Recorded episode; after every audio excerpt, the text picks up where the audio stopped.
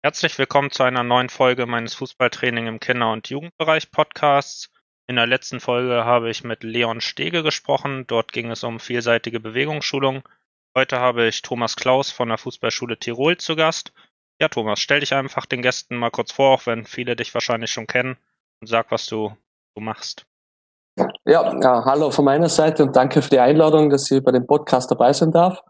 Ähm, kurz zu meiner Person, also habe die Fußballschule Tirol gegründet vor drei Jahren, bin aktuell nicht so aktiv ähm, äh, mit Bloggen und Übungen teilen, weil ich nämlich anderweitig beschäftigt bin äh, aufgrund beim, meiner Arbeit im LAZ Imst als Standortleiter. Da habe ich einiges übernehmen müssen. Ähm, bin seit mittlerweile elf Jahren Trainer, habe angefangen in, bei den ganz Kleinen, also im Fußballkindergarten, dann hoch bis zur U16-Mannschaft.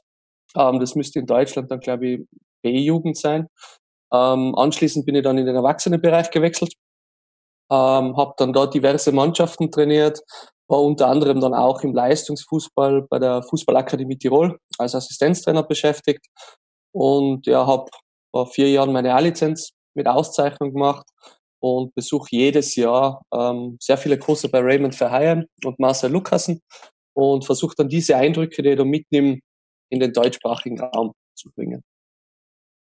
Neben deiner Arbeit als LAZ Standortleiter, was jetzt neu ist, und deiner Fußballschule Tirol bist du auch als Mentaltrainer ausgebildet. Ähm, vielleicht erzählst du dazu einfach mal, was Mentaltraining oder mentale Stärke im Fußballkontext bedeutet und was genau du da machst. Und ist das etwas, was nur für den Profibereich interessant ist oder kann das auch mit Amateuren gemacht werden?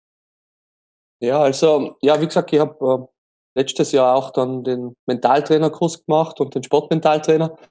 Ähm, war dann auch bei zwei Ausbildungen von Raymond Verheyen zum Thema Football Braining, das alles, also die, die Fußballpsychologie anspricht.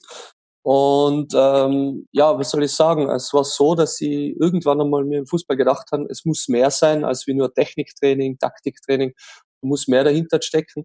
Und dann habe ich mich intensiv mit dem Thema Gehirn befasst ähm, wie das aussieht, ähm, wie die Denkprozesse ablaufen, generell beim Menschen, also beim menschlichen Gehirn.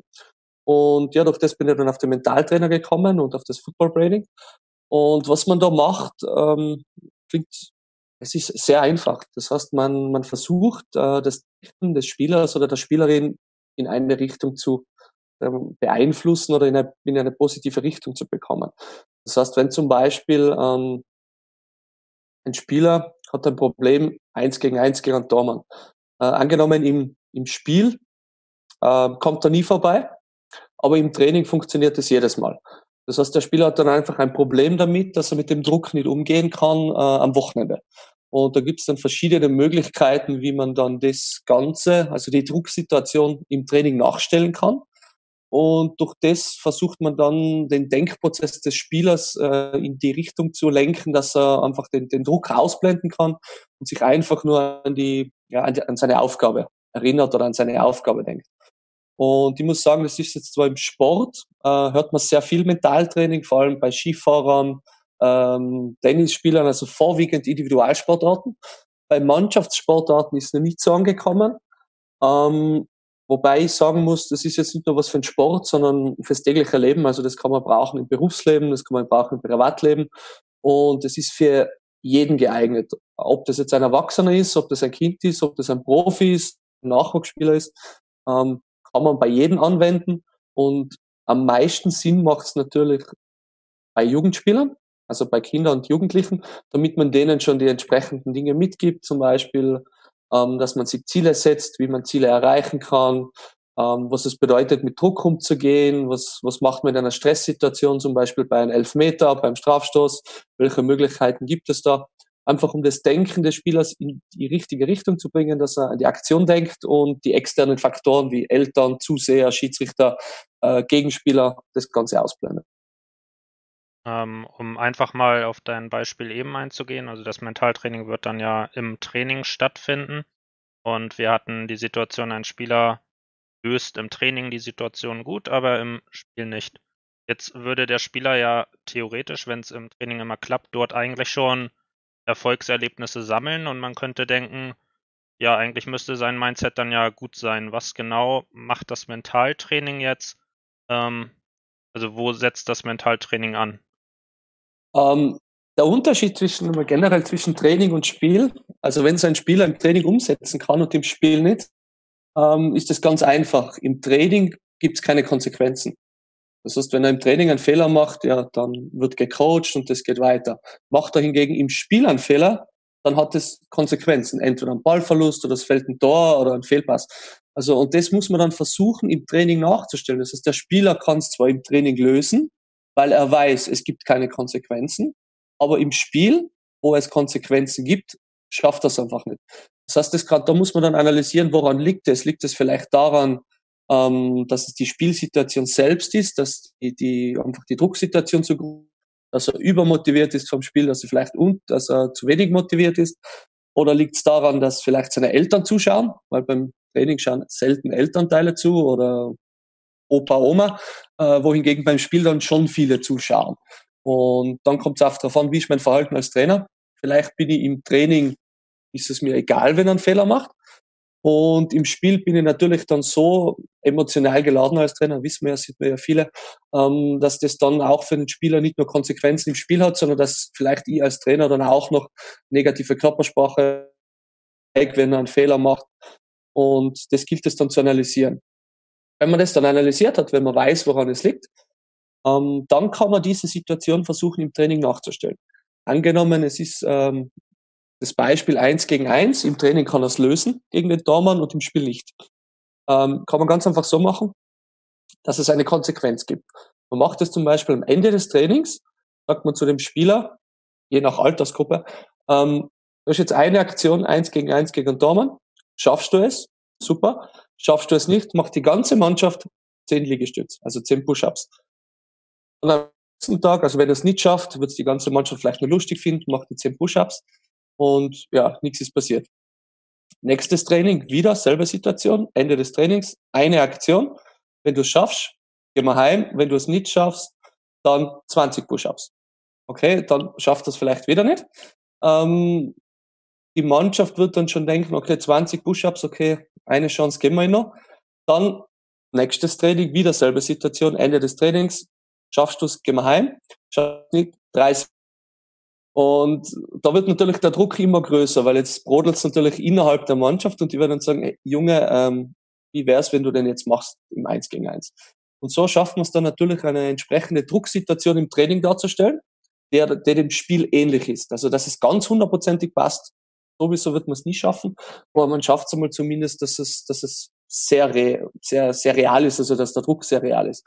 Und bei Kindern muss man da vor allem dann aufpassen, mit die Konsequenzen, sei es jetzt, ob man Push-ups macht oder nicht. Also das ist dann ähm, Trainersache. Also man sollte da vorsichtig sein, welche Konsequenzen man nimmt, wohingegen im Erwachsenenbereich das man durchaus machen kann.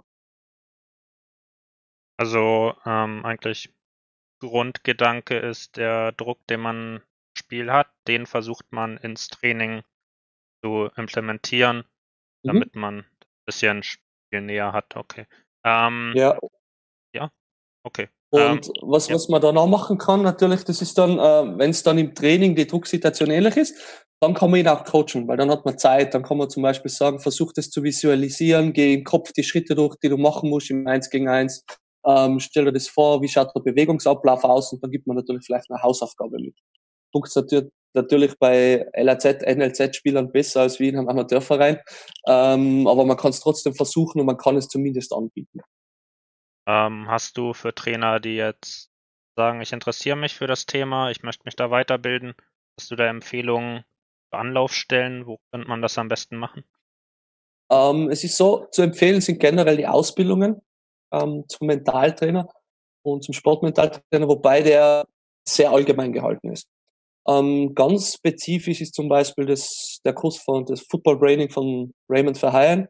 Ähm, der ist allerdings muss ich sagen, wie viele seiner Kurse jetzt nicht gerade günstig, aber die Qualität, die man hält, das ist definitiv ähm, das Geld und vor allem die Erfahrung auf alle, Fall, auf alle Fälle wert.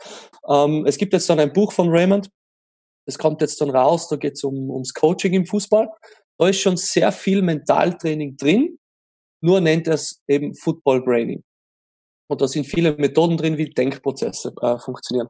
Dann gibt's sehr, sehr gute Sachen von Gerald Hütter zum Beispiel. Wenn sich diese Thema mal, diese Bücher mal ansieht. Und auch Nils Bierbaumer. Also es gibt einige gute Autoren, die sich im Bereich der, der Neurowissenschaft ähm, einen Namen gemacht haben. Mit den Büchern habe ich angefangen. Und anschließend natürlich mit dem Kurs habe ich versucht, die Techniken dann auch anzuwenden, zu variieren, zu versuchen.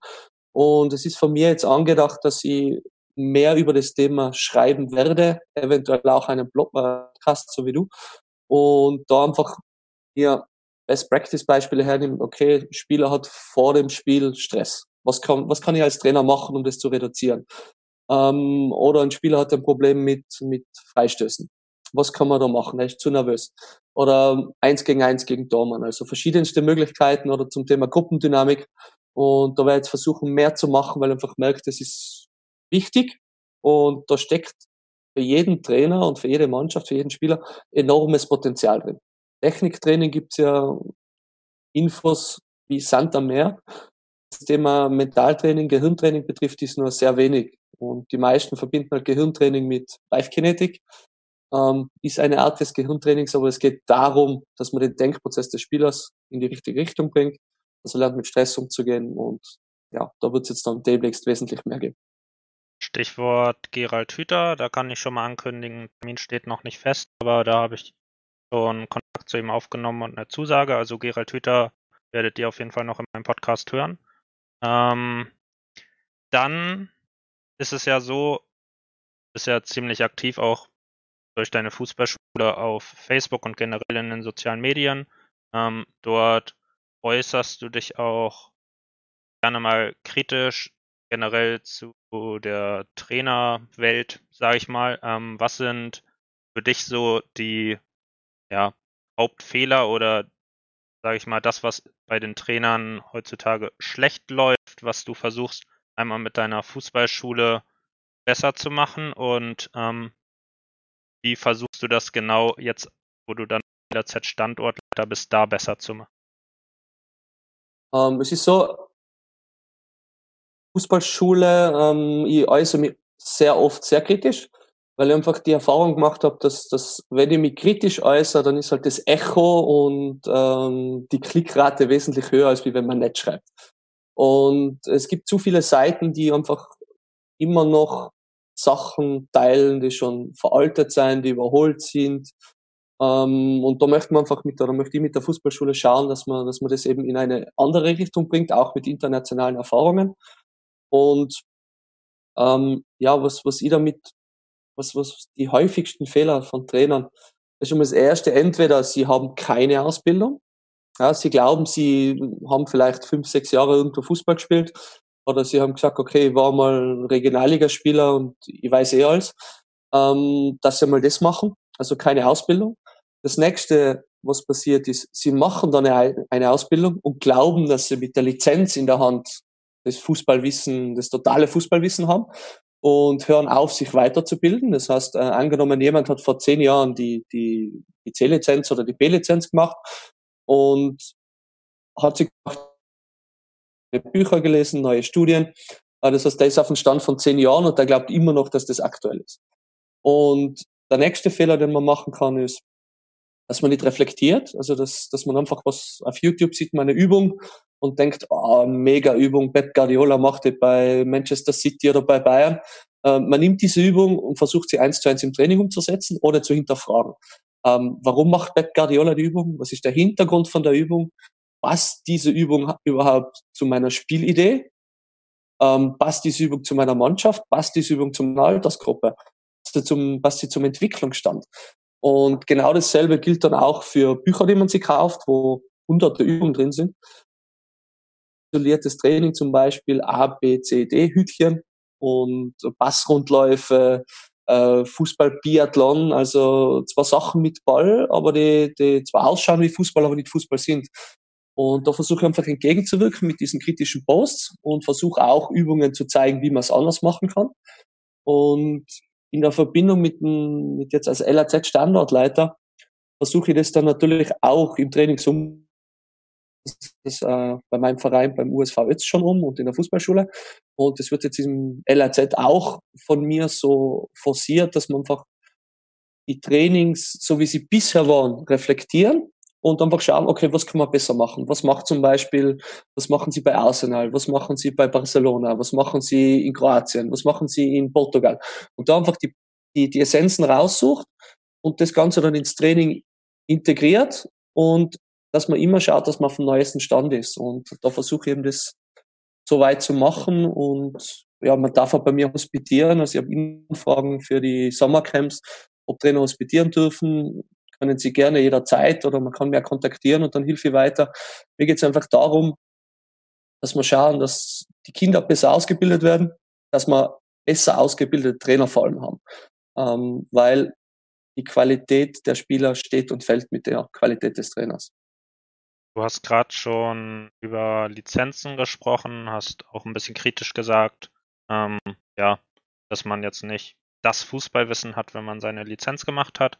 Ähm, wie genau siehst du den Stellenwert einer Lizenz? Also wird ja viel diskutiert, so macht eine Lizenz einen guten Trainer aus? Ähm, würdest du sagen, macht auf jeden Fall die Lizenzen? Würdest du sagen, du kannst auch klasse sein ohne Lizenz? Stehst du dem Thema? Ähm, man kann sehr gut sein, sensationell gut sein ohne Lizenz. Also das definitiv. Also Lizenz sagt halt nur das aus, dass man zumindestens ähm, den, den Lernstoff des Verbandes, des DFB, des ÖFB einmal gehört hat. Ähm, was ich da muss, ist, dass man einfach in solche Kursen, ich bin ja selber Ausbilder auch, dass man in solchen Kursen nur an der Oberfläche kratzen kann. Man hat relativ wenig Zeit und muss viel Stoff unterbringen, ähnlich wie in der Schule. Und da ist, meine Tipps sind dann immer für die Trainer, das ist jetzt sozusagen ein Einführungsseminar an der Oberfläche und wenn ihr tiefer gehen wollt, dann gibt's den und den und den Kurs oder dann gibt's dieses und jenes Buch oder diese und jene Facebook- und YouTube-Seite, da könnt ihr euch das anschauen. Und wenn ein Trainer eine Lizenz macht, vor allem für Vereine, dann weiß ich mal zumindest, dass er es gehört hat, wie, wie in welche Richtung es gehen sollte. Und wenn er das eben nicht hat, dann weiß er ja nicht. Hat er Grundverständnis vom Fußball, weiß er, wie man mit Kindern umgeht, wie man mit Jugendlichen umgeht, wie man mit Erwachsenen umgeht, wie sieht die Belastungssteuerung im Kinderfußball aus, Jugendfußball, Erwachsenenfußball. Also wenn er im Kurs war, weiß er es zumindest oder er hat es gehört. Und wenn er nie im Kurs war, dann weiß er es natürlich nicht. Dann kann er nur das machen aufgrund seiner Erfahrung damals als Spieler. Ähm, was aber natürlich noch ist, es gibt viele Trainer, die sind zum Beispiel schon seit fünf, sechs Jahren Trainer und starten erst danach mit einer Ausbildung, zum Beispiel mit einer C-Lizenz. Und in der C-Lizenz hört man dann Sachen, die oft ganz anders sind, wie man selber gemacht hat. Dann ist so, dass nach dem Kurs, meistens zwei, drei Monate, machen die Trainer das so, wie sie es im Kurs gelernt haben. Und nach diesen zwei, drei Monaten fallen sie wieder ins alte Muster zurück weil sie einfach nicht die Geduld haben, das umzusetzen. Und sie glauben, sie machen was falsch. Und dann ist wieder so, okay, ich mache das so, weil ich das immer schon so gemacht habe. Und dann haben sie zwar den Kurs besucht, aber das Wissen von dem Kurs ist verpufft und sie machen wieder Training wie vor 10, 15 Jahren, wie sie selber trainiert sind. Wir haben ja schon viel, oder wir haben zumindest schon mal angerissen, dass du neu ähm, RZ-Standortleiter bist. Was genau Aufgabenbereich? Also LRZ ist ähnlich wie das NLZ in Deutschland. Äh, die NLZs in Deutschland sind halt natürlich alle hauptberuflich und bei uns in, in Österreich die LRZ-Leiter nicht hauptberuflich, sondern nebenberuflich. Ähm, meine Aufgabe ist, ich bin sozusagen der Head Coach und ich bin für die Verant verantwortlich für die Entwicklung der Spieler und natürlich auch für mein Trainerteam. Das heißt, ich plane das Training in Absprache mit meinem Trainerteam ähm, wir machen die Auswertungen in Absprache mit meinem Trainerteam. Wir müssen Selektionen machen, alles natürlich in Absprache mit dem Trainerteam. Und es ist sozusagen eine U13, U14 Mannschaft. Das sind zwei Jahrgänge zusammen. Und dann versucht man sie halt einfach bestmöglich zu entwickeln. Und da kann, da hat jeder Standard sozusagen viele Freiheiten, wie er das dann macht. Im Endeffekt muss am Ende des Jahres müssen die Spieler entsprechend besser werden. Und dann sieht man den Fortschritt. Also wir müssen auch alles ganz genau dokumentieren. Wir haben seitens ÖFB das SAP Sports, ähm, wo wir auch unsere Trainings reingeben müssen, wo die sportmedizinischen Untersuchungen der Spieler reinkommen, wo es ÖFB-Testungen gibt mit Punkte für die Spieler. Und aufgrund dessen haben wir sie dann in einer Datenbank mit Scouting und wir können ganz genau sagen, wie viele Trainingseinheiten hat ein Spieler gehabt, ähm, wann war er verletzt, welche Verletzungen hat er gehabt. Und meine Aufgabe, wie gesagt, ist das Ganze zu kontrollieren und zu planen. Arbeitest du dann nur mit dem Trainerteam zusammen oder wählst du selbst auch das Trainerteam aus, wenn es um die Einstellung der Trainer um, ähm, geht? Äh, es ist so, ich darf für mein Trainerteam selber zusammenstellen. Ähm, haben wir jetzt auch, habe ich jetzt auch gemacht bei dem, bei dem Standort, wo ich übernommen habe. Also es sind schon zwei Trainer geblieben und zwei sind neu dazu. Das heißt, wir haben jetzt mit mir einen, einen Cheftrainer, dann habe ich einen Co-Trainer, dann habe ich einen Individualtrainer, einen Dormantrainer und einen Sportwissenschaftler. Und ich kann darüber bestimmen, wer das wird. Natürlich müssen sie gewisse Voraussetzungen haben, also zumindest B-Lizenz. Also das ist verpflichtend. Und für den Standard das äh, A-Lizenz. Und dann habe ich natürlich auch noch einen sportlichen Leiter vor mir, der über mir steht. Und mit dem bespreche ich dann natürlich auch. Also wenn ich einen Trainer haben will und sagt, der passt in mein Konzept, dann sage ich das natürlich den sportlichen Leiter und der gibt dann im Endeffekt, sagt er ja oder nein. Aber im Grunde ist es so, dass, dass ich als Cheftrainer mein Team selber zusammenstelle, es dann präsentiere und sie sagen, okay, wenn du mit denen gut arbeiten kannst, sie die Lizenzkriterien erfüllen, dann darfst du den einstellen. Du kritisierst ja auch viel im Athletikbereich. Ähm, das ist ja wahrscheinlich LRZ, sagt es ja schon, ist ähnlich wie NLZ, dann auch ein großes Thema. Ähm, achtest mhm. du dann auch viel darauf, dass, ja, du hast gerade Sportwissenschaftler gesagt, dass die Athletiktrainer ähm, aus dem Fußball wirklich kommen? Ähm, das ist für mich Grundbedingung, dass ein Athletiktrainer Ahnung von Fußball hat, ähm, von den Bewegungsabläufen, dass er weiß, was, was Taktik ist, dass er weiß, wie sieht ein 3 gegen 3 aus, dass er die Belastungen kennt, die Intensitäten, viele Aktionen pro Minute, weniger Aktionen pro Minute. Das weiß. Und mir ist auch wichtig, dass die Athletik sehr viel in spielerischer Form, so gut es geht, entwickelt wird. Das heißt, kleine Spielformen, mittlere und große. Und natürlich entsprechende Sachen, wie zum Beispiel die Sprints, die muss man teilweise isoliert machen, aber immer mit einem Fußballkontext. Das heißt, zum, zum Beispiel mit einem anschließend eins gegen eins oder mit einem Torschuss. Also es muss immer einen Kontext im Fußball haben. Und was natürlich in dem Bereich U13 und 14 auch wichtig ist, das heißt, das NLZ ist bei uns so, dass die Spieler zusätzlich noch einen Heimverein haben, und nur bei uns das Training machen. Das heißt, die spielen am Wochenende bei ihren zu Hause und trainieren und während der Woche bei uns beim, beim Tiroler Fußballverband. Und da ist ganz wichtig, dass ich das Training so plan, dass wenn ich weiß, okay, Spieler haben am Samstag gespielt, Spieler haben am Sonntag gespielt, dann plane ich das Training so, dass Montag, Dienstag, je nachdem, wie sie gespielt haben, Regeneration ist oder dass wir schon langsam die Belastung steuern. Und das ist natürlich auch wieder Aufgabe des Trainerteams, dass wir dann die Gruppen so einteilen entsprechend, dass die Spieler, die zum Beispiel am Sonntag gespielt haben, ähm, dass man mit denen am Montag Regeneration und dass die Spieler, die am Samstag gespielt haben, die können dann am Montag schon intensiver trainieren. Weil die haben am Sonntag zum Beispiel ihren, ihren Day off oder ihren Rest Day gehabt. Ähm, was sind deine Hauptkritikpunkte im Athletikbereich und wie würdest du da zwischen Nationalitäten unterscheiden? Also Deutschland kritisierst du ja gerne. Welche Länder würdest du sagen, sind im Athletikbereich weit vorne? Ähm, sagen wir so, ich kritisiere nicht Deutschland, sondern ähm, ich kritisiere auch Österreich, ich kritisiere auch England, also ich kritisiere die Trainer. Also nicht die Persönlichkeit der Trainer, sondern das, was sie machen, also das Fachliche. Und wenn man so sieht, zum Beispiel das ganze Exos, das Functional Training mit Kettlebells, ähm, und, und man sieht es so auf Instagram und die Stories und die Ausführung ist einfach ja wirklich nicht entsprechend gut. Also das fördert mehr Verletzungen. Und wenn man dann denkt, dass man zum Beispiel Spieler vor dem Training in die Kraftkammer gehen und dann rausgehen auf den Platz und dann sollten sie nochmal 100 Prozent geben, Leistung, das ist ja fast nicht möglich. Und ähm, wenn man es jetzt nimmt, zum Beispiel Peter Bosch, von Leverkusen, der hat ja ein sehr gutes Team, die machen die Belastungssteuerung schon gut. Da sind auch die Verletzungen relativ gering. Ähm, früher war der FC Barcelona sehr gut in der Verletztenstatistik, mittlerweile nicht mehr so. Äh, hat auch den Grund, dass Paco Cerulo nicht mehr so viel sagt, der ja davor ähm, der Head of Player Development war und für die ganze Belastungssteuerung zuständig. Und da ist natürlich auch so neumodisch, Exos, Functional Fitness, äh, man muss jetzt alles machen. Das schaut hip aus.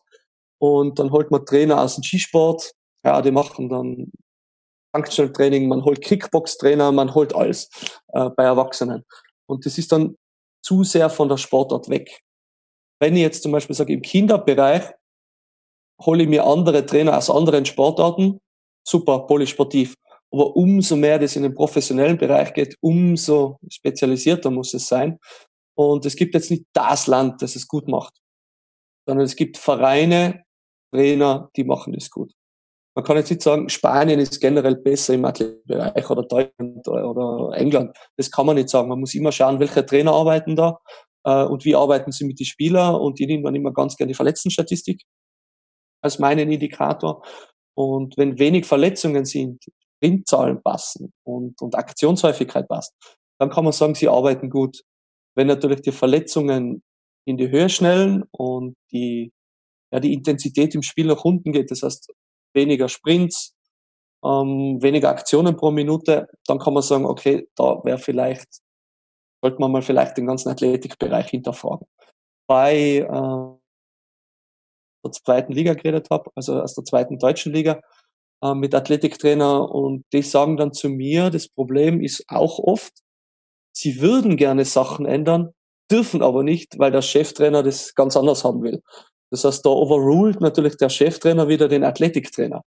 Das heißt, da gibt es dann kein Teamgefüge, sondern ist der Cheftrainer sagt, okay, heute spielen wir vier gegen vier obwohl vielleicht der Athletiktrainer sagt, ja, heute wäre vielleicht besser 8 gegen 8 eine größere Spielform, weil am Wochenende haben wir ein Spiel gehabt, das war hochintensiv, sollte man nicht mehr Regeneration machen. Und dann sagt einfach der Cheftrainer, nein, ich will. Und dann hat man natürlich wieder das Problem, wird overruled und irgendwann fügt sich der Athletiktrainer und sagt dann vielleicht gar nichts mehr und ja, macht Dienst nach Vorschrift. Ist klar dieser oder diese Podcast-Folge unterscheidet sich ja insofern von den anderen, dass ich vorher meine Fragen vorab gelegt habe. Jetzt habe ich das Feedback bekommen, ähm, dass vielleicht ein bisschen was verloren geht, wenn man hinter den Fragen versteckt. Ähm, vielleicht hast du noch ein Thema, bei dem man sagt, über das sollte man unbedingt sprechen. Ähm, es gibt viele Themen, über die man unbedingt sprechen sollte, aber ich denke mal, dass man mal vor allem darüber sprechen sollte, ähm, dass man mehr reflektieren soll als Trainer und, und auch als, als Institution, die Inhalt zur Verfügung stellt.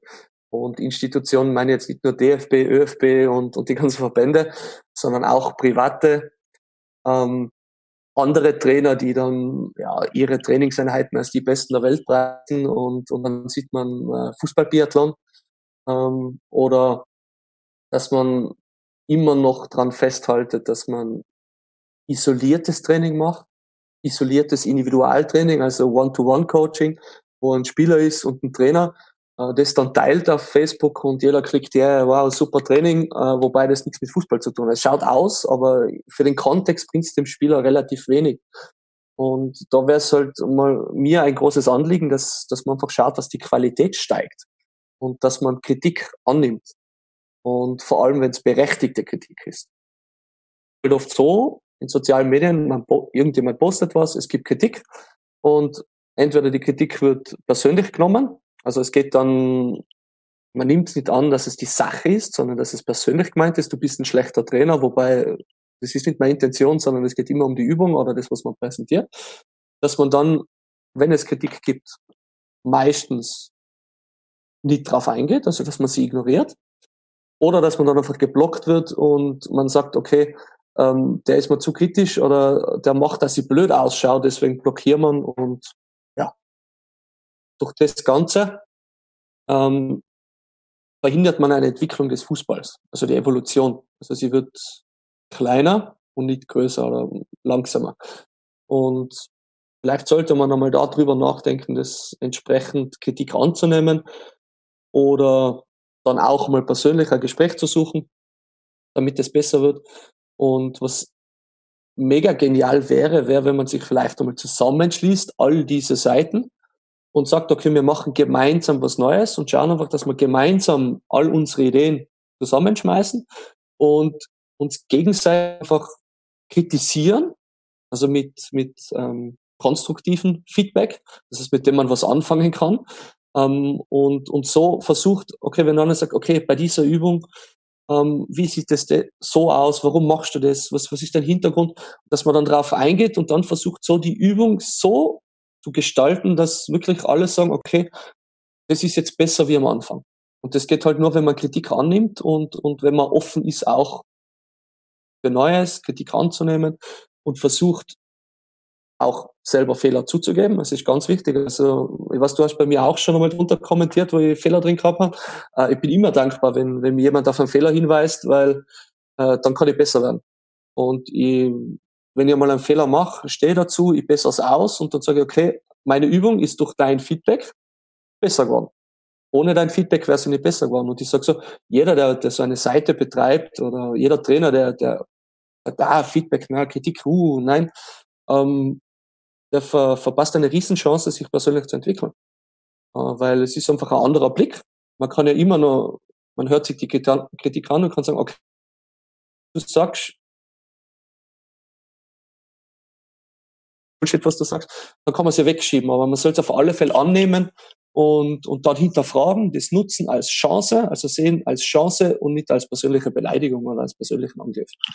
Und das wäre ein Riesenanliegen an alle Trainer. Also das, ich habe das selber teilweise auch noch, dass ich ähm, manchmal ein bisschen in Rage komme bei gewissen Sachen. Aber ich lerne daraus, ich mache mal meine Notizen und versuche es einfach das nächste Mal besser zu machen. Und leitet ganz gut so zur Thematik Qualität der Trainer über. Ähm, da kann man ja vielleicht mal differenzieren. Einmal NLZ, da hat man meiner Meinung nach das Problem, dass auch also sehr viele NLZ-Trainer nicht hauptberuflich dort tätig sind, sondern dass man ja die armen Studenten ausbeutet, einfach weil sie günstig sind. Ähm, und dann im Breitensport halt ja, also wenig lizenzierte hat, was ja erstmal nicht schlimm sein muss, aber ich meine, der Großteil der Trainer sind dann halt Väter, weil es kein anderer macht. Ähm, würdest du sagen, dass das eine Entwicklung ist, die nicht aufzuhalten ist, oder hast du Vorstellungen, man dem entgegenwirken könnte, dass man eine höhere Trainerqualität hat?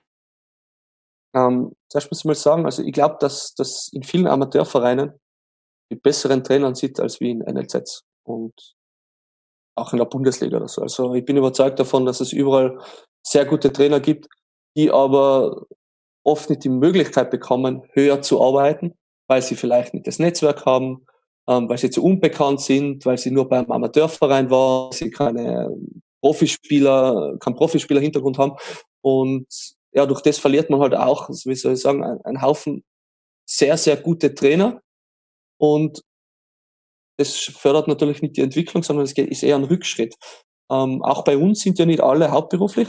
Und da muss ich sagen, ich mache es, weil ich es gern mache und weil ich Spieler besser machen will. Also mir geht's da finanziell natürlich ist eine Entschädigung und das muss eine da sein für den Aufwand. Aber die finanzielle Entschädigung steht in, in keiner Relation zum Aufwand, den man hat. Also ist kostendeckend. Und wenn du es nicht gern machst, dann ja, musst du was anderes suchen. Und da ist auch, dass vielleicht ähm, sehr, sehr gute Trainer hm, oder ältere Trainer, also wenn man sagt, man nimmt jetzt äh, lieber einen Studenten als wie einen arrivierten Trainer, dann muss ich halt vielleicht auch einmal als arrivierter Trainer sagen, okay, warum mache ich das? Warum bin ich Trainer? Bin ich Trainer, damit ich viel Geld verdiene? Äh, damit ich relativ schnell einen guten Job kriege? Oder bin ich Trainer, damit die Spieler besser werden, damit die maximal Mögliche herausholen? Und die Frage muss man sich selber stellen. Also natürlich würde ich auch gern Profitrainer sein und bei einem Top-Club arbeiten. Aber das ist nicht mein, mein, mein erstes Ziel, sondern mein Ziel ist einfach, dass ich sage, aus meinem Kader, den ich jedes Jahr übernehme, hole ich das maximal Mögliche raus und ich versuche jeden Spieler entsprechend besser zu machen, wie es mir möglich ist und, und auch wie der Spieler will. Und wenn dann am Ende des, des Tages drei, vier, fünf Spieler zum Beispiel zu Red Bull Salzburg wechseln, zu Bayern München ähm, und sehr viele oder sie sagen, okay, die Ausbildung in Tirol war so toll, wir wollen da bleiben und, und gehen den Schritt zum, zum nächsten Profiklub, zum FC Wacker oder in die Tiroler Fußballakademie, Ziel ist die, dann habe ich mein Ziel erreicht. Und da geht's wirklich nicht drum, okay, du bekommst einen Profijob. Und als Amateurtrainer, also wenn man bei kleinen Vereinen ist, ist es halt so, damit man die Chance bekommt, bei großen Vereinen zu arbeiten, muss man einfach mehr machen als alle anderen. Das heißt, man muss versuchen zu bloggen, äh, man muss versuchen zu Turnieren hinfahren, ähm, man muss bei Trainerkursen aufmerksam sein, man muss einfach dann versuchen, diesen Weg zu gehen und, und mit Qualität zu überzeugen. Wenn man Z kommt und ich habe Ex-Profi-Erfahrung, da muss ich nicht unbedingt mit Qualität überzeugen, weil dann spricht der Name für mich, was aber nichts mit Qualität zu tun hat. Und ich denke, dass man da generell bei den Vereinen umdenken muss und sagt, okay, wir müssen mehr Budget in den Nachwuchs stecken und weniger Budget in den Erwachsenenbereich. Weil auch aufgrund Corona, man merkt es, Sponsoreinnahmen gehen zurück. Das heißt, das einzige Potenzial, das ich habe, sind meine Nachwuchsspieler. Und dann sollte ich schauen, dass die natürlich die besten Trainer haben, die es gibt, ähm, um natürlich am Ende der Saison vielleicht im Profibereich Spieler in die erste Kampfmannschaft zu bringen, in das Bundesliga-Team. Und für die anderen Spieler, die es nicht reicht, vielleicht irgendwohin zu verleihen oder zu verkaufen. Das heißt, so kann ich natürlich als Verein wieder mir Budget holen. So macht es zum Beispiel Hajduk Split, bei denen ich war vor zwei Jahren. Ähm, die haben einen Spieler noch zu Manchester City verkauft mit 16 Jahren äh, für 9 Millionen Euro. Und dann haben sie gesagt, das ist ihr Budget vom Jahr. Also es hat einen Spieler ausgebildet, Manchester City will den haben, 9 Millionen, top. Und das sollte auch bei Amateurenvereinen so sein. Also Ziel sollte sein, die Spieler bestmöglich auszubilden, ähm, eine Vereinsbindung zu schaffen, eine Vereinstreue, äh, dass möglichst viele eigene Spieler dann in der ersten Mannschaft spielen. Und die besten Spieler natürlich, die wird man immer verlieren. Und die sollten dann aber auch wirklich zu Bundesliga-Clubs gehen oder zu, zu, zu Vereinen, wo, wo sie mehr gefordert werden und nicht nur mehr Geld verdienen. Also das wäre, sollte man überdenken. Und es gehört generell her, die Wertigkeit der Nachwuchstrainer muss einfach steigen. Die vermisse ich total. Also bei, bei jeglichen Interviews, was man hört, immer nur erste Mannschaft, erste Mannschaft, erste Mannschaft und der Nachwuchs, ja, schwimmt so nebenbei, weil äh, dichtend ist, aber es, er hat nicht die Wertigkeit, die er, die er haben müsste. Und vor allem die Trainer. Also die gehören auch entsprechend entschädigt. Sehe ich auf jeden Fall auch so, dass ähm, beim Nachwuchs da auf jeden Fall Top-Trainer sein müssen, dass da Priorität sehr hoch sein sollte. Ähm, was ich ähm, erlebe oft, was auch wie argumentiert wird, ist halt einfach Konflikt. Ähm, einerseits, dass man sagt, gut, ich brauche einen guten Nachwuchs, damit Spieler nachkommen und ich dann vielleicht im Herrenbereich auch mal aufsteigen kann. Ähm, andererseits sagt man aber, ähm, also jetzt im Profibereich oder NLZ, sondern im Breitensport, dass man sagt, ja, wir sind einfach, wenn die Mannschaft jetzt in der Kreisliga spielt, sind wir nicht so attraktiv. Und dann ist es schwierig auszubilden. So müsste erstmal die Herren aufsteigen, sagen manche. Dann sagen die anderen eben, es geht um den Nachwuchs, der muss erst gut sein. So, also siehst du das? Um, ähm, ich sehe so, Werbung, also für mich, das ist meine persönliche Einstellung. Werbung nach außen hin mache ich über wenn ich natürlich im Nachwuchs sehr gut ausbilde, dann spricht sich das herum. Ist dann unabhängig davon, ob die erste Mannschaft bei uns zum Beispiel in der ersten Klasse spielt, also Kreisliga, oder ob sie dann in der, in der nächsthöheren spielt oder in der, in der Regionalliga zum Beispiel bei uns. Ähm, es ist sich so, dass, dass, dass sich die Ausbildung oder die, die Qualität des Vereins für mich entscheidet sich im Nachwuchs. Wenn ich weiß, der Nachwuchs wird gut ausgebildet, dann wird natürlich die erste Mannschaft entsprechend auch gut sein. Normal ist, ist eine logische Schlussfolgerung über Jahre weg. Und im Gegensatz dazu gibt es auch Vereine, die sind zum Beispiel in der Regionalliga und die haben einen Nachwuchs, der ist ja weit unter Niveau von vielen anderen Vereinen, die in der Kreisliga spielen, zum Beispiel.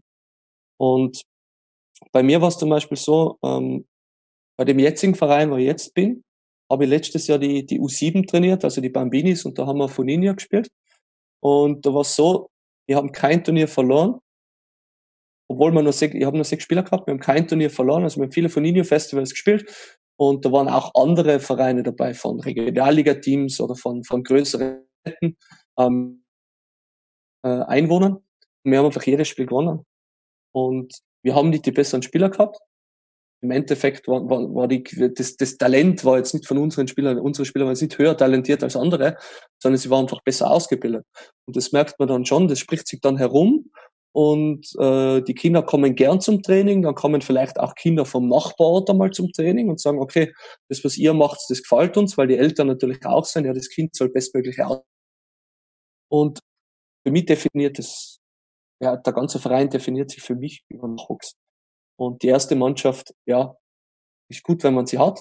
Aber ob die jetzt in der Regionalliga spielt oder eine Liga drunter oder in der Kreisklasse, ist, ist für mich nicht entscheidend. Und Ziel sollte sein, natürlich, das ist das Problem oft von Vereinen, dass man nicht die Geduld hat, ein Nachwuchskonzept zu verfolgen und zwar nicht nur über ein Jahr, zwei Jahre, sondern auch einmal über vier, fünf, sechs Jahre weg. Dass man wirklich sagt, okay, wir wollen jetzt aus der, aus der jetzigen U13, wollen wir nach fünf Jahren, dann sind sie 18, äh, wollen wir acht Spieler im Kader der ersten Mannschaft haben. Weil bei uns gibt es keine U23 und das sollte man einmal verfolgen, aber das wird nicht verfolgt, sondern es wird lieber dann investiert in vier neue Spieler für die Kampfmannschaft, äh, für die erste Mannschaft. Das kostet dann 30, 40, 50.000 Euro beispielhaft. Und das Budget steckt man dann da rein, anstatt dass man die 30, 40, 50.000 Euro nimmt und in die Ausbildung steckt auf fünf Jahre. Und wenn die Vereine mal anfangen würden umzudenken, könnte man mit weniger Budget in einer wesentlich höheren Liga spielen. Linio ist ein ganz gutes Stichwort. Ähm, bevor wir zur Abschlussfrage kommen, einer meiner letzten Gäste war ja Matthias Lochmann. Dort haben wir uns über den Spielbetrieb im Kinderfußball unterhalten. Du jetzt entscheiden könntest, ähm, auch nach Altersklasse gestaffelt bis, sagen wir mal, einschließlich E-Jugend, ähm, wie sollte der Spielbetrieb für dich dann aussehen? Ähm, wir haben den riesen Vorteil, dass wir da Deutschland in Österreich einige Schritte voraus sind, weil bei uns gibt es schon, schon länger, glaube schon sechs, sieben Jahre schon, den Fünferfußball, das heißt, wir haben vier plus eins gespielt, dann den Siebener Fußball, sieben plus, äh, sechs plus eins, dann den Neuner Fußball, das war dann acht plus eins und dann den Elfer Fußball. Das heißt, wir haben das schon entsprechend gestaffelt. Jetzt haben wir zusätzlich noch eingeführt den Dreier Fußball und den Zweier Fußball. Das heißt, die ganz Jungen, also U7, U6, Kindergarten, die spielen den Zweier Fußball. Dann in der U7, U8 Übergang spielen sie dann den Dreier Fußball.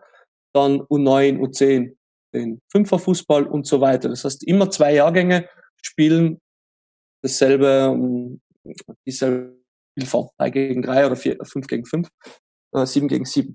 Und es ist so, dass ähm, wir das jetzt auch mit Foninio machen. Und die Erfahrung von mir ist diese, dass es, dass sich Kinder wesentlich leichter tun, wenn sie Schritt für Schritt herangeführt werden an das große Elf gegen Elf. Und passiert es zu früh, zum Beispiel in Deutschland, glaube ich, spielt ihr in der, habt ihr in der E-Jugend schon 7 gegen 7 gespielt, war das, ist das richtig? Ja. Ja, also in der E-Jugend 7 gegen 7, wenn man denkt, das ist schon sehr komplex, das heißt, ein Spieler hat da mal schon alleine sechs Möglichkeiten, äh, sehr komplex. Wohingegen im 3 gegen 3 hat er zwei Anspielmöglichkeiten. Also es ist weniger komplex. Dann ist ja die Spielfeldgröße anders. Das heißt, im 3 gegen 3 hat er ein großes Spielfeld und hat viel Zeit, Entscheidungen zu treffen, ähm, viel Zeit, die Technik auszuführen, was er hingegen im 7 gegen 7 ja nicht hätte, weil da war ja immer Druck am Ball und die ganze Rudelbildung. Und dann lernt er das zum Beispiel für zwei Jahre, wie verhalte ich mich im 3 gegen 3. Dann geht's weiter ins 5 gegen 5. Dann hat er wieder zwei Jahre Zeit, sich zu adaptieren, sich anzupassen. Ähm, der Raum wird enger, das heißt, er hat weniger Zeit, er muss schneller entscheiden, er muss schneller die Technik ausführen.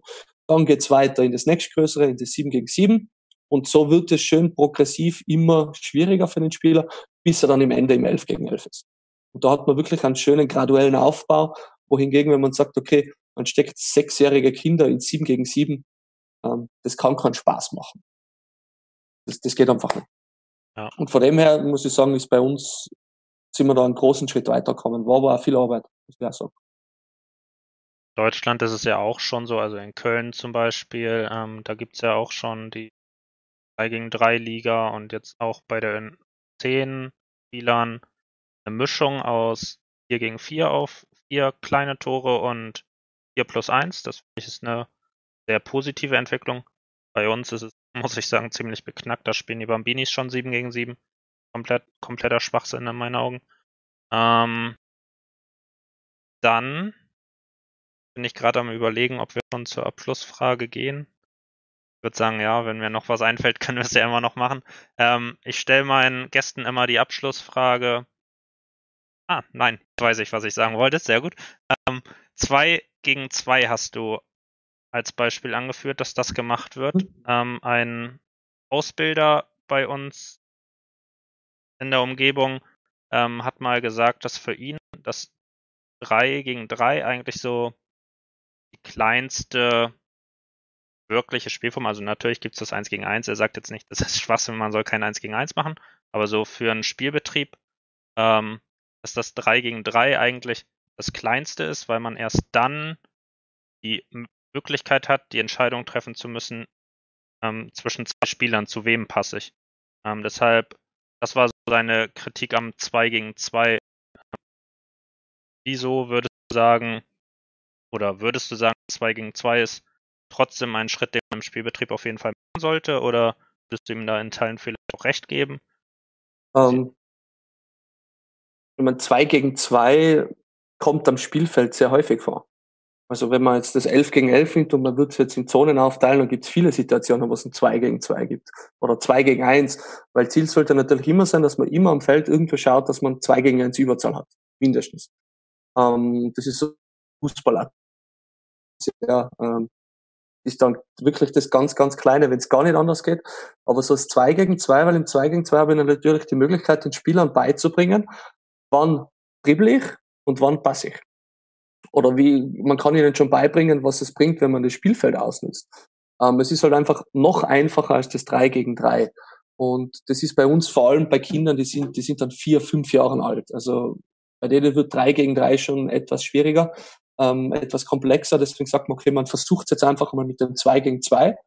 Ähm, in Belgien wird ja auch schon länger so gespielt und, und die sind ja auch in der Ausbildung von Jugendspielern sehr gut. Und deswegen muss man einfach sagen, okay, Belgien hat das gemacht, wir haben das jetzt über Jahre, es hat funktioniert, wir schauen uns das jetzt auch an und wir probieren das jetzt auch. Deswegen sage ich ein 2 gegen 2, ähm, wenn man sagt, das, das ja, ist wichtig, besser minimal 3 gegen 3, dann wäre ja, wäre ja sinnlos, wenn, er, wenn, er, wenn eine erwachsene Mannschaft dann ein 2 gegen 2 spielt oder 2 gegen 1. Das heißt, wenn es Erwachsene machen können, ein 2 gegen 2, 2 gegen 1, dann das Kinder dann auch machen dürfen. Und das ist halt einfach wesentlich einfacher nochmals als das 3 gegen 3. Und wie gesagt, das ist bei uns dann, die sind dann vier und fünf Jahre. Wenn sie dann sechs und sieben sind, dann spielen sie ja dann sowieso 3 gegen 3. Aber da kann ich Ihnen zumindest so mal im 2 gegen 2 wirklich Basics erklären, dass man Räume erkennt, wann dribbel ich und wann passe ich. Deswegen auch das 2 gegen 2 als gute Möglichkeit. Auf jeden Fall sehe ich auch so. Ähm, wollte ich mir mal eine andere Meinung einholen weil ich diesen Punkt interessant fand, tatsächlich. Ähm, hab dann auch erstmal gar nichts dazu gesagt, weil ich einfach erstmal drüber nachdenken musste. Ähm, genau. Ähm, dann kommen wir zur Abschlussfrage. Ich stelle die eigentlich allen meinen Gästen. Kannst dir vorstellen, ein Trainer neu übernimmt seine erste Mannschaft und du hast jetzt die Möglichkeit, ihm deine Top 3 Tipps zu geben. Welche wären das? Tipp Nummer eins, beobachten. Also das erste Training, wenn man eine Mannschaft übernimmt, dient in erster Linie zum Beobachten. Das heißt, man macht ein Spiel und schaut einmal, wie verhalten sich die Spieler, wie sind sie so, ja, welche haben sie, dass man einfach einmal nur beobachtet und zuschaut. Ähm, der zweite Tipp ist, wenn man Trainings plant, sollte man sie nach der STS-Methode, also bei uns in Österreich heißt sie STS-Methode. Das heißt, man plant ein Spiel, das kann ein Fangenspiel sein, das kann dann aber auch schon ein, wenn es erwachsene, ältere Spieler sein, natürlich kann es ein Rondo sein oder ein Aufwärmspiel. Äh, man plant ein Spiel. Danach, also und während des Spiels beobachtet man das Verhalten der Spieler. Dann macht man entsprechendes Training dazu. Das heißt, man nimmt dann eine Übungsform, das heißt eine Spielform, man beobachtet. Dann macht man eine Trainingsform, das heißt, man coacht das. Anschließend macht man und schaut, ob sich die Spieler verbessert haben. Das heißt also, Trainings immer so planen, spielen, trainieren, spielen. Dann, also das ist immer wieder Spiel, Training, Spiel, Training, Spiel, Training oder Spielform, Übung, Spielform, Spielform, Übungsform, Spielform. Äh, durch das schafft man viel Abwechslung. Man hat die extreme Spielnähe und man schafft es sogar so, dass dann zwei Drittel des Trainings, wenn nicht sogar drei Viertel des Trainings, viel gespielt wird. Ähm, fördert den Spaßfaktor, vor allem bei Kindern, und sie lernen wesentlich schneller als wie durch stupides Einschleifen von irgendwelchen Übungen. Und der dritte Tipp, was ich geben würde, ist, man sollte versuchen, jeden Tag besser zu werden. Ja, man verlangt es von den Spielern, dass sie jeden Tag besser werden. Und deswegen sage ich auch, man muss es auch als Trainer selber vorleben und man muss versuchen, jeden Tag besser zu werden. Das heißt, man plant ein Training und am Ende schaut man sich das Training an, nachdem man es durchgeführt hat und überlegt sich, okay, wie waren die Übungen, wie waren die Spielformen, wie war mein Coaching, kann ich das nächste, damit es noch besser wird. Das heißt, ständig selber hinterfragen und das einfach den Willen haben, ständig ein Prozent mehr muss ja nicht gleich 100% mehr sein oder, oder 15%, sondern wenn ich jeden Tag versuche, etwas besser zu sein oder wenn ich jedes Mal versuche, jedes Training immer etwas besser zu machen über einen längeren Zeitraum, dann, dann schaffe ich schon sehr viel. Also das waren meine drei beim ersten Training beobachten, wenn ich eine neue Mannschaft übernehme, beobachten, beobachten, beobachten. Ähm, das zweite, wenn ich Trainingsplan nach der SDS-Methode spielen, trainieren, spielen, spielen, Übungsform, Spielform. Und das letzte, sich ständig versuchen zu verbessern. Dann auf jeden Fall schon mal vielen Dank für deine Zeit. Ähm, ich habe es ja schon gesagt, also zu den nächsten Gästen. Gerald Hüter, Termin steht noch nicht fest. Ähm, dann habe ich noch mit einem Mitarbeiter des Schnelligkeitszentrums Berlin ähm, gesprochen. Dort wird es um Ernährung für Fußballer gehen. Und dann sehen wir uns beim nächsten Mal. Bis dann.